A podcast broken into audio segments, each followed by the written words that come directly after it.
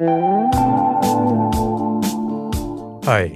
I'm Gregg LeFevre, and this is The Compulsive Storyteller, a series of short personal stories where we explore the idea that truth can be stranger than fiction. This week's episode, entitled The Man of the House, takes us back to my 12th year when my best friend Larry Jennings and I decided to spend our summer building a tree fort. When the DIY construction gets deemed an eyesore by the neighborhood adults, our summer fun ends in disaster and foreshadows much bigger disasters on the horizon.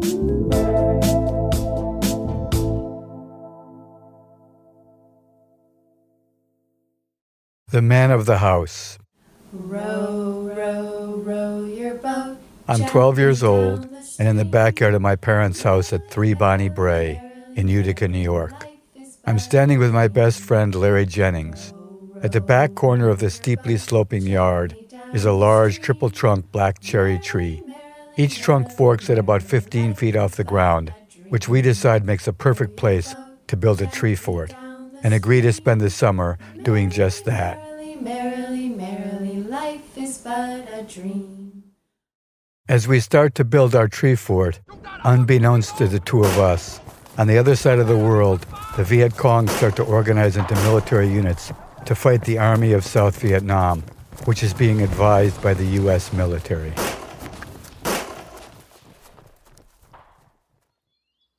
We spend the first couple of weeks collecting materials. By July, we have three logs and all sorts of found wood, which we garbage picked from neighborhood trash cans, demolition sites, and vacant lots. Next, we nail to the tree a series of warped and cracked 2x4 cutoffs to create a makeshift ladder to get to where our fort will be built. The problem is, with our primitive carpentry skills, used wood, and old rusty nails, our rungs are not very securely placed.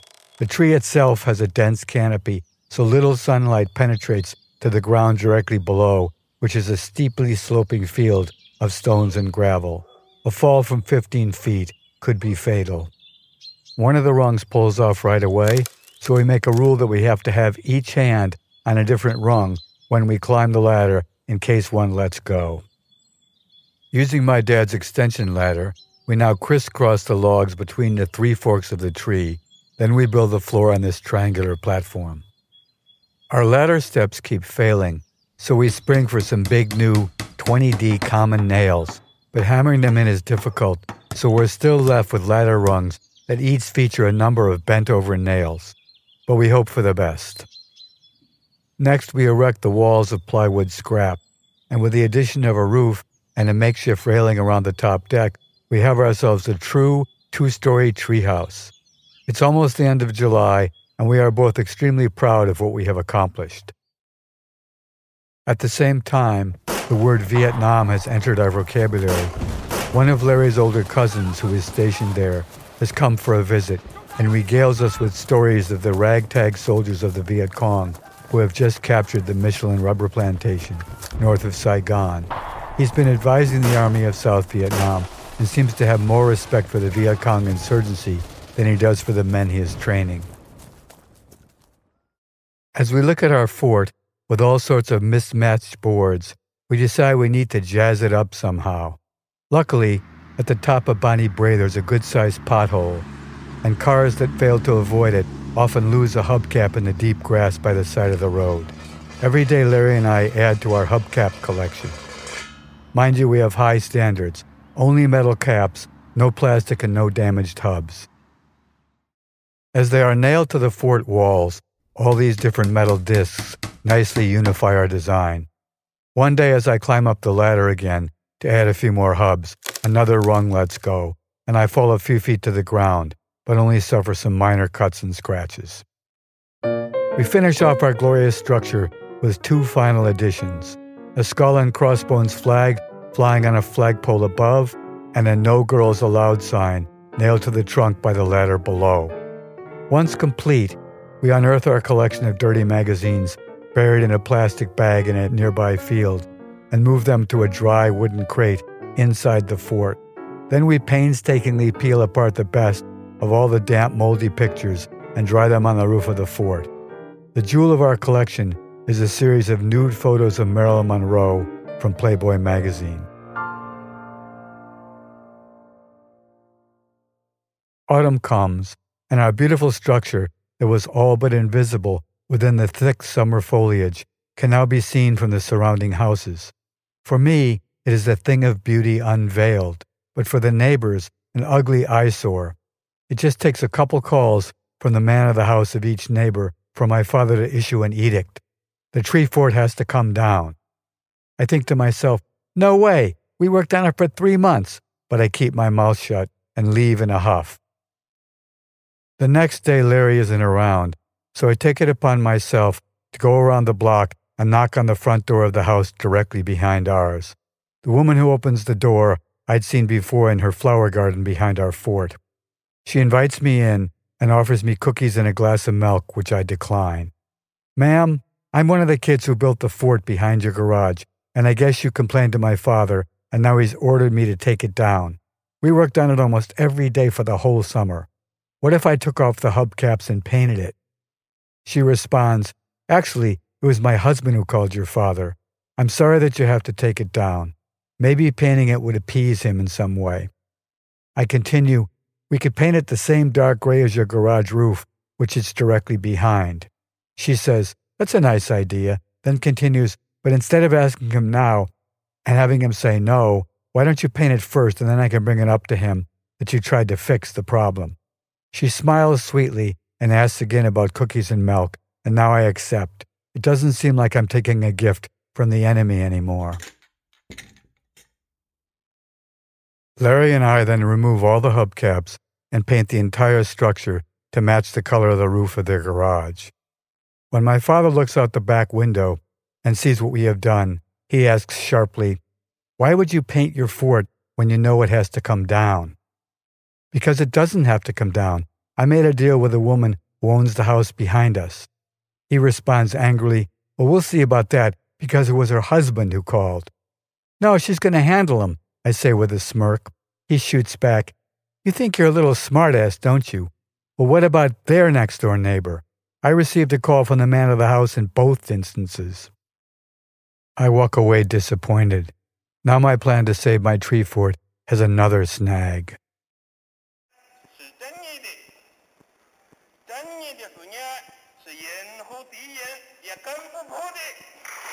Meanwhile, I read in the Utica Observer Dispatch, the newspaper that I deliver on my paper route every day, that Mao Zedong, the leader of China, introduces his noose strategy, declaring that each new commitment of U.S. troops to Vietnam will become a hangman's noose around America's neck.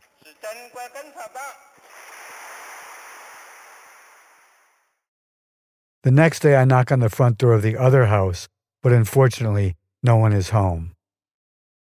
However, that evening, calls come in from the neighbors again that cut off my plans permanently. The first call comes from the house behind ours, with the man of the house again requesting that the tree fort be taken down. The second comes from the other house behind us, where the man also insists upon its removal. Take it down tomorrow, my father orders. I am so crestfallen and disappointed that I don't even bother to call up Larry. I had to talk him into painting the fort to begin with against his will, so I certainly can't ask him to help demolish our newly painted fort. It is near dusk on a dark, depressing weekday in September when I climb the tree ladder for the last time, teary eyed, with a crosscut saw in hand. Amazingly, the ladder is held out for the whole summer with no major mishap. My basic plan is suicidal. Just cut the three support beams with me inside and go down with my ship. The deeper I cut, the harder I cry. It only takes cutting through one end of one beam for the whole edifice to tip sideways and then go crashing to the ground, with me wailing inside. Our next door neighbor, an old school GP named Dr. Panzone, is just coming home from a house call when he hears the collapse. He hurries over with his medical bag in hand, pries aside some planking, and pulls me out of the rubble. I seem completely unscathed, though I am still crying, not from pain or injury, but from a broken heart. Are you okay, son? Yeah, I answered, struggling not to cry. He examines me all over, pushing here and prodding there, then declares that I'm in perfect condition. Do you have any idea how lucky you are? I respond with a half hearted shrug and wipe away the last of my tears.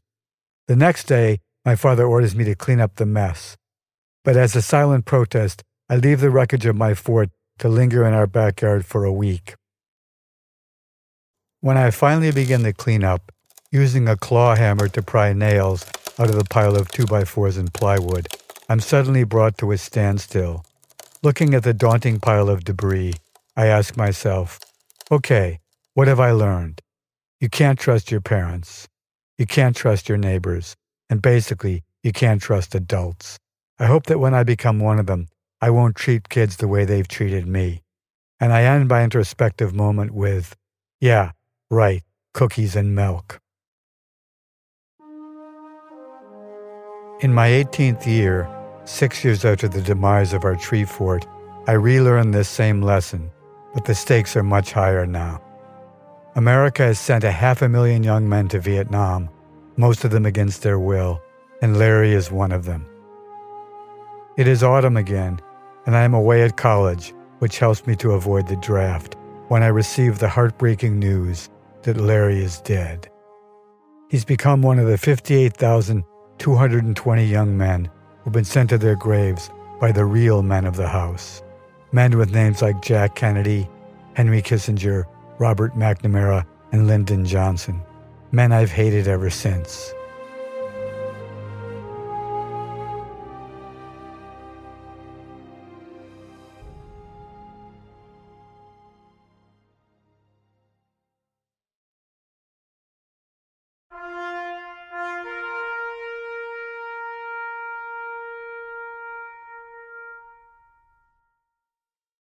When I'm back in Utica, I walk up the block to Larry's house, where his mom greets me at the door with a warm but tearful hug.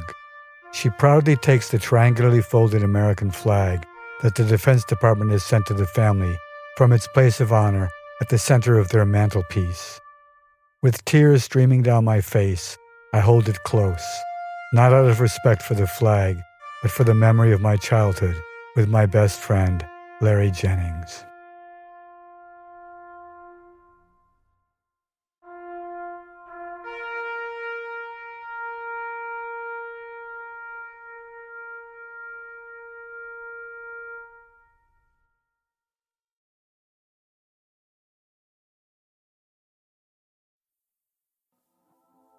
The